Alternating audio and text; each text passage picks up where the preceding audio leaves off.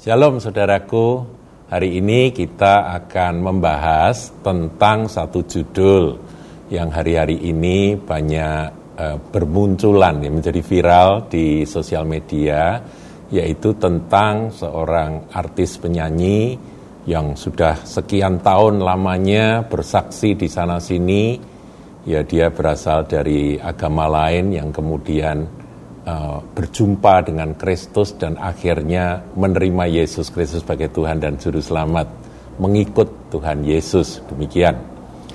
Nah, saudaraku, kesaksiannya ada di mana-mana dan sampai sekarang masih ada kesaksiannya, ya karena jejak digital kan tidak dapat dihapus, saudara.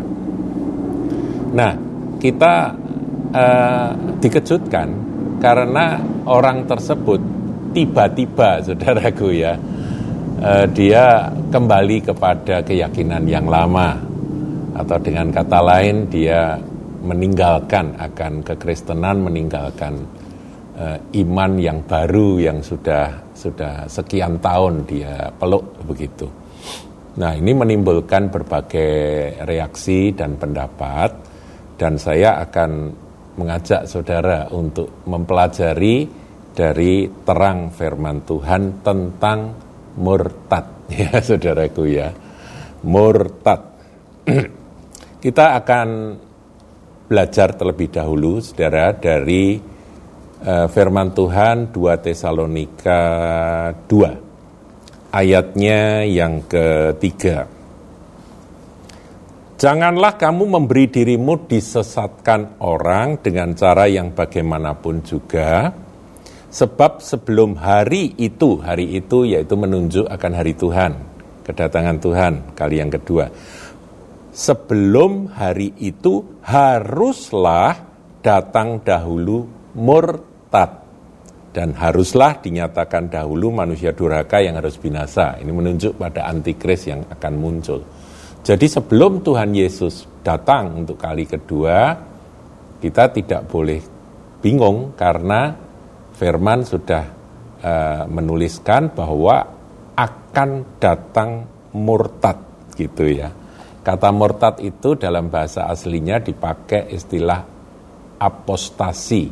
Apostasi ini ya dalam bahasa Inggrisnya juga itu di, diambil ke dalam bahasa Inggris ya saudaraku. Istilah apostasi itu ya artinya murtad saudaraku ya. Meninggalkan akan iman atau keyakinan yang lama yang satu kemudian dia berpindah kepada keyakinan yang lain begitu yaitu murtad saudara. Apostasi. Nah itu memang harus terjadi saudara. Jadi kalau e, mengapa ada murtad? Ya kemarin ada e, seorang jemaat yang sempat e, share pada saya bahwa dia sedih sekali mengapa kok sampai itu terjadi begitu ya ya kita semua prihatin, saudara. Ya, karena orang bisa menemukan Tuhan Yesus itu kan sebetulnya dia menemukan mutiara yang paling berharga di dalam hidup ini, saudaraku. Karena itu kan menyangkut kekekalan, saudara, surga dan neraka ya. Ya, tapi kan hak dari manusia untuk memilih, saudara, memilih apa yang di uh, jalan hidup yang harus dia tempuh itu pilihan saudara. Jadi kita menghargai orang mau uh, melepaskan keyakinan yang satu kemudian dia berpindah pada keyakinan yang lain itu kita hargai karena Tuhan pun menghargai. Kepada Yudas Iskariot kan Tuhan juga tidak maksa kan. Padahal Yudas itu salah satu dari 12 murid yang dipilihnya. Jadi nggak ada paksaan di dalam Tuhan. Yang ada adalah eh, pernyataan kasih dari Tuhan yang kalau mau diterima maka orang itu akan beroleh hidup kekal, tapi kalau mau disangkal, ditolak, ya pilihan saudaraku. Demikian. Jadi menjelang akhir zaman akan ada murtad, saudara. Jadi kita nggak usah heran kalau fenomena seperti itu terjadi.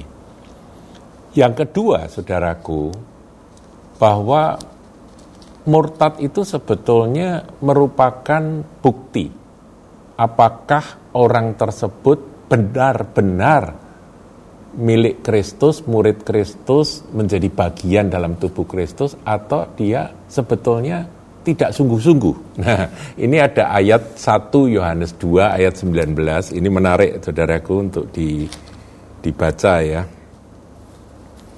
Jadi Yohanes sudah menuliskan akan kalimat ini. Ayat 19 saya bacakan saudaraku. 1 Yohanes 2 ayat 19 memang mereka berasal dari antara kita. Ini tentang orang-orang yang nantinya akan menjadi kelompoknya antikris. Mereka berasal dari antara kita, tetapi mereka tidak sungguh-sungguh termasuk pada kita. Kata sungguh-sungguh secara garis bawah ya, tidak sungguh-sungguh termasuk pada kita. Sebab jika mereka sungguh-sungguh termasuk pada kita, niscaya mereka tetap bersama-sama dengan kita.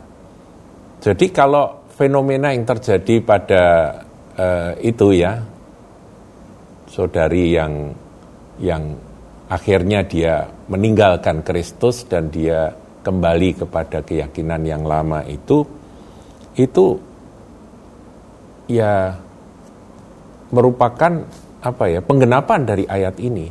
Dia sungguh-sungguh atau tidak?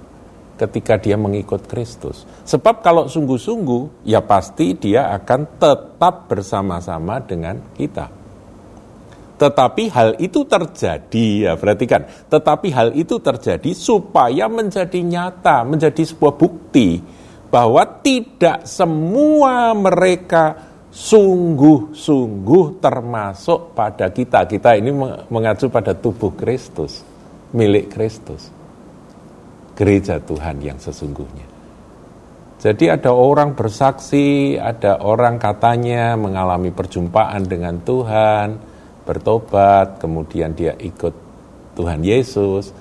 Itu nanti ada ujian, saudaraku. Dan waktu itulah yang akan membuktikan apakah dia sungguh-sungguh termasuk pada kita.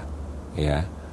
Nah, kalau mereka akhirnya meninggalkan tubuh Kristus meninggalkan Tuhan Yesus kepala gereja, ya berarti dia tidak termasuk ya tidak sungguh-sungguh termasuk pada kita. Jadi ayat 19 itu panjang saudara. Coba diulang lagi, dimunculkan lagi.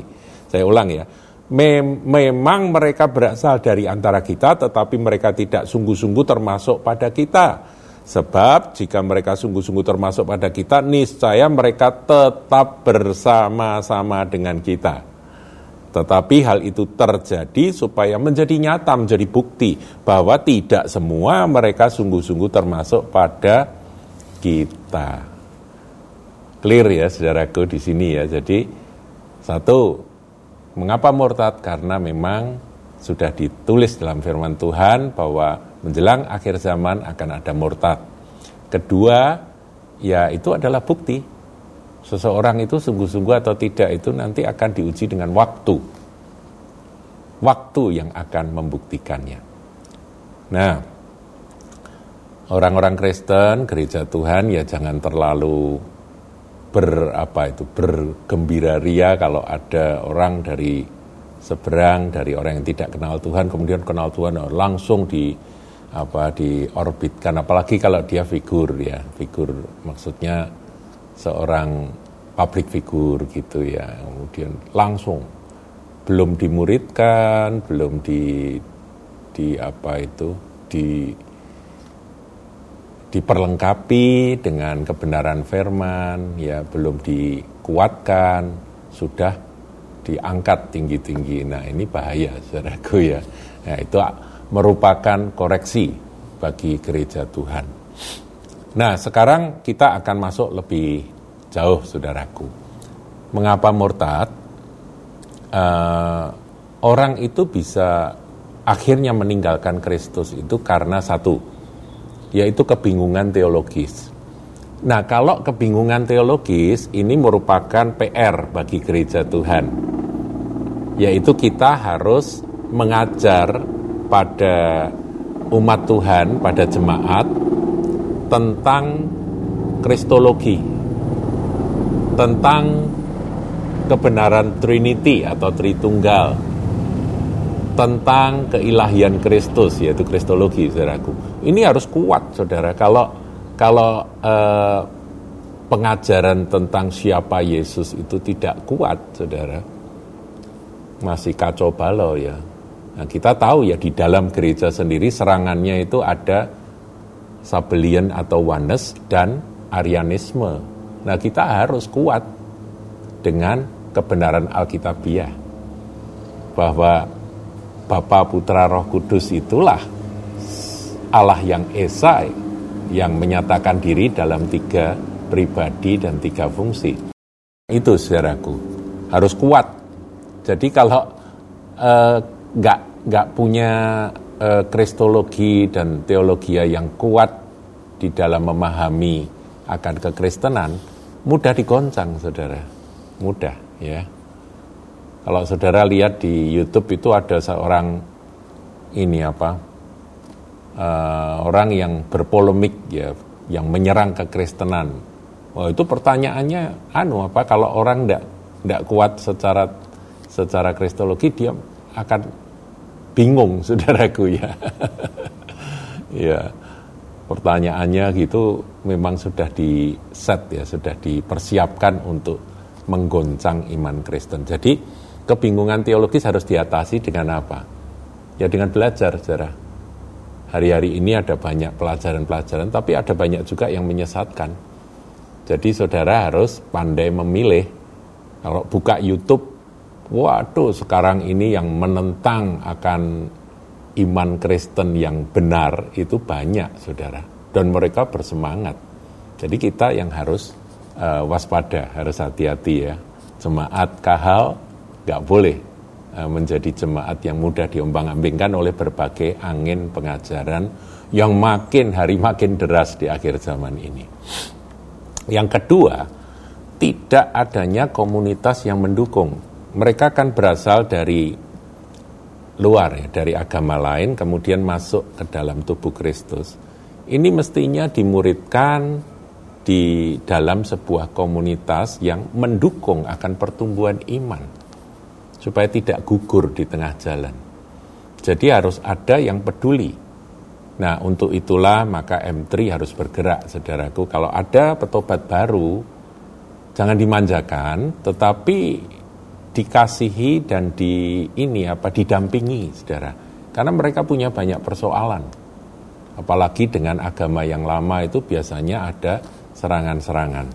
Nah, ini harus didampingi dan juga eh, diberi apa ya diajak untuk terus mendengar firman, membahas firman. Nah sekarang ini bahasan firman kan banyak ya di eh, sosial media. Nah itu sangat mendukung pertumbuhan rohani dari eh, jiwa-jiwa uh, baru ini. Nah kemudian yang ketiga kesadaran akan harga mengikut Kristus itu juga harus disampaikan, saudara. Saya kurang setuju kalau ada orang diiming-imingi hal-hal yang manis-manis, yang enak-enak di dalam mengikut Kristus. Meskipun itu ada, saudaraku.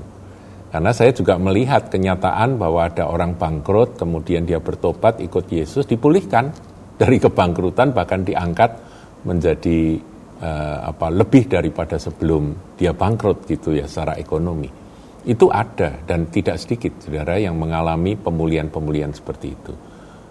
Namun kita juga tahu bahwa menjadi murid Kristus itu ada harganya, saudara. Apalagi orang yang berpindah dari seberang, artinya dari keyakinan yang lain, dari budaya yang lain. Ketika dia masuk ke dalam tubuh Kristus, menjadi milik Kristus, maka keluarga Tuhan ini harus bertanggung jawab, mendukung, dan memberitahu ada harga di dalam mengikut Kristus. Harganya kalau saudara baca di dalam firman Tuhan apa yang Tuhan Yesus ajarkan itu ya mulai dari yang ringan sampai yang berat saudara ya kita nggak bisa pilih dikucilkan dunia akan membenci difitnah ya kemudian dipersekusi bahkan mungkin ya saudaraku ya. Jadi harga mengikut Kristus itu kadang-kadang harus memilih antara keluarga yang kita kasihi, orang tua sendiri, saudara sendiri, dengan uh, ini apa, dengan Tuhan Yesus itu sepertinya kadang-kadang disuruh pilih. Kamu mau pilih keluargamu atau pilih Yesusmu begitu. Itu, saudara, ini harga mengikut Kristus ini harus diajarkan. Oh, Tuhan Yesus berkata, barang siapa mau menjadi pengikutku, mau jadi muridku, dia harus menyangkal dirinya, memikul salibnya, dan mengikut aku setiap hari. Jadi, uh, ikut Yesus itu ya indah, ya enak, tetapi ada juga harganya yang harus dibayar, saudaraku. Harga iman itu terkadang mahal, saudara ya. Segala-galanya terkadang. Tapi ketika ada orang yang menerima akan kebenaran itu dan dia rela memikul salib, mengikut Kristus, maka kebahagiaan sejati itu akan menjadi miliknya. Ya, nah sekarang ada pertanyaan, saudaraku ya, ini mengakhiri akan renungan kita tentang murtad. Pertanyaannya begini, apakah orang yang murtad itu karena mereka belum pernah mengalami jamahan Roh Kudus atau mereka belum pernah benar-benar dijamah oleh kebenaran firman? Ya, ini sebuah pertanyaan, saudaraku. Dan sebetulnya jawabannya bisa ya, bisa tidak juga. Jadi, saudaraku, tentunya orang yang belum pernah mengalami zaman Roh Kudus itu lebih rentan untuk mereka digoncang ya. Kalau orang punya pengalaman bersama dengan Tuhan, dia punya pengalaman perjumpaan, pengalaman bagaimana sukacita di dalam roh itu dia alami, itu tentunya pengalaman itu akan menjadi satu kekuatan. Namun, kita pun juga harus mengerti bahwa Alkitab sebetulnya sudah mencatat atau menulis bahwa hal itu tidak menjamin, saudaraku orang alami zaman Tuhan sampai pengalamannya begitu dahsyat, begitu hebat, apakah otomatis dia tidak mungkin murtad lagi? ya, kita akan lihat saudaraku ya. Ibrani 6. Ibrani 6 ini keras saudaraku. Ini keras dan ini biasanya menjadi pegangan dari uh, kelompok dari orang-orang yang mem, mem, mem, kokoh dalam memegang teologi Arminian. Ayat 5 saya baca, eh, ayat 4 Saudara saya bacakan. Sebab mereka yang pernah diterangi hatinya. Loh, saudaraku, kalau firman Tuhan katakan hati pernah diterangi berarti betul-betul terang atau terang-terangan. Betul-betul itu cahaya dari Tuhan atau cahaya dari setan? Ya pasti dari Tuhan ya. Pernah diterangi hatinya. Yang pernah mengecap karunia surgawi. Lah ini surga-surganan atau surga beneran. Saudaraku, ini surga beneran, saudara.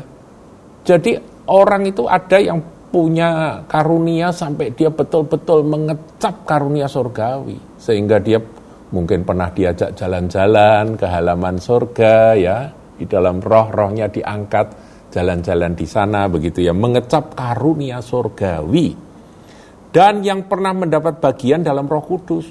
Jadi karunia-karunia Roh Kudus pernah bekerja dia pernah bernubuat, mendapat penglihatan, ya menyampaikan akan uh, pengetahuan, ya karunia pengetahuan dan sebagainya. Saudaraku, dilanjutkan ayat 5 dan yang mengecap firman yang baik. Ada yang berkata, wah dia kurang firman, firmannya tidak kuat. Eh, ini firman yang baik, saudaraku, bukan yang tidak baik. Bukan firman acak-acak, firman yang teguh, yang kuat, yang keras dari Allah.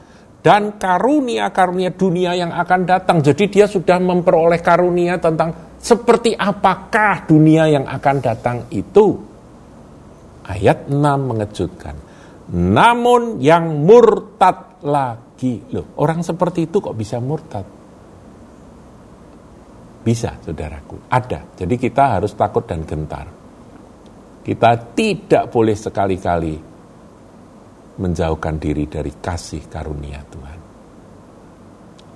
Sebab orang itu terima kasih karunia, dia bisa menghina roh kasih karunia. Itu ada ayatnya. Dan itu berbahaya sekali. Kita ini harus punya prinsip gini, Tuhan, aku berdoa sungguh-sungguh. Kalau hatiku menyimpang dari engkau, hajar dan pukul aku. Kalau perlu, ambil nyawaku sebelum aku menghina roh kasih karunia itu. Ngerti ya saudaraku? Karena itu lebih berharga daripada hidup sementara yang kita jalani hanya beberapa tahun ini. Jadi saya kasih PR bagi jemaat kahal, berdoalah seperti itu. Tuhan, aku menyerahkan seluruh hidupku, roh jiwa, tubuhku, aku serahkan kepadamu dan kalau, kalau Tuhan, aku punya hati yang mulai menyimpang dari engkau, yang berpotensi aku murtad dari engkau. Sebelum itu terjadi Tuhan, ini doaku, ini permohonanku. Engkau berkata, mintalah maka akan diberi. Aku minta, ambil nyawaku supaya aku tetap selamat sebelum itu terjadi. Nah, ya, tentunya ini sebuah doa yang aneh, saudaraku. Tapi menurut saya ini doa yang sangat logis. Daripada terhilang selama-lamanya kan lebih baik pulang ketemu Tuhan Yesus. Tapi ada satu doa yang hari-hari ini terus saya naikkan untuk jemaat. Yaitu supaya jemaat punya ikatan kasih dengan Tuhan Yesus. Dan kasih itu tidak bisa diputuskan oleh apa pun juga. Dan biar ini yang menjadi doa-doa kita. Kita saling mendoakan supaya jangan sampai ada yang murtad lagi.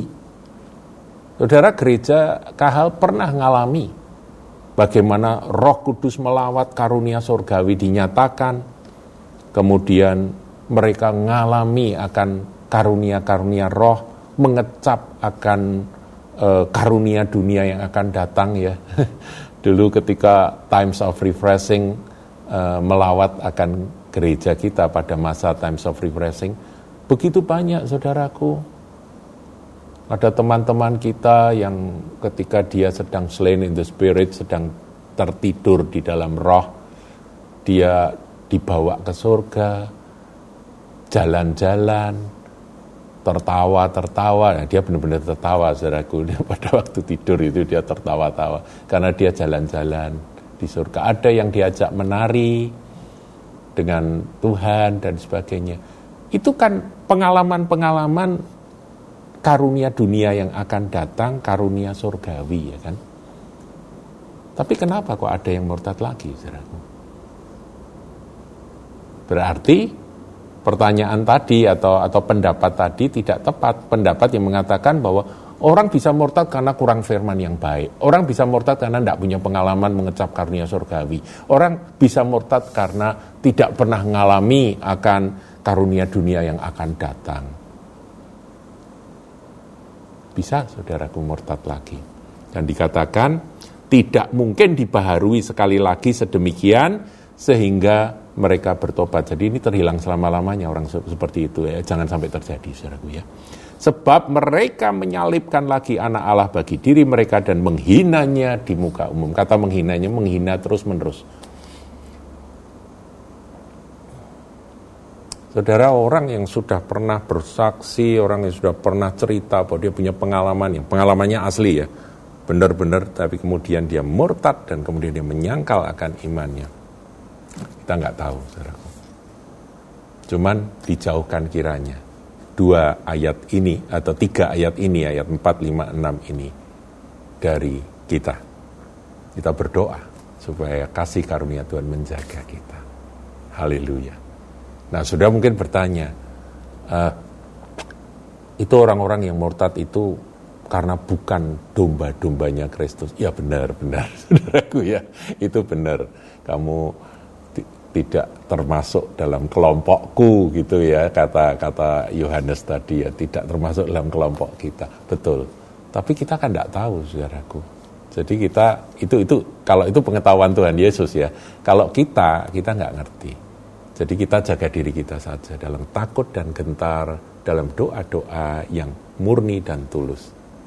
Kasihanilah kami ya Tuhan. Sampai kami selesai dengan semuanya yang di bumi ini. Tuhan Yesus berkati.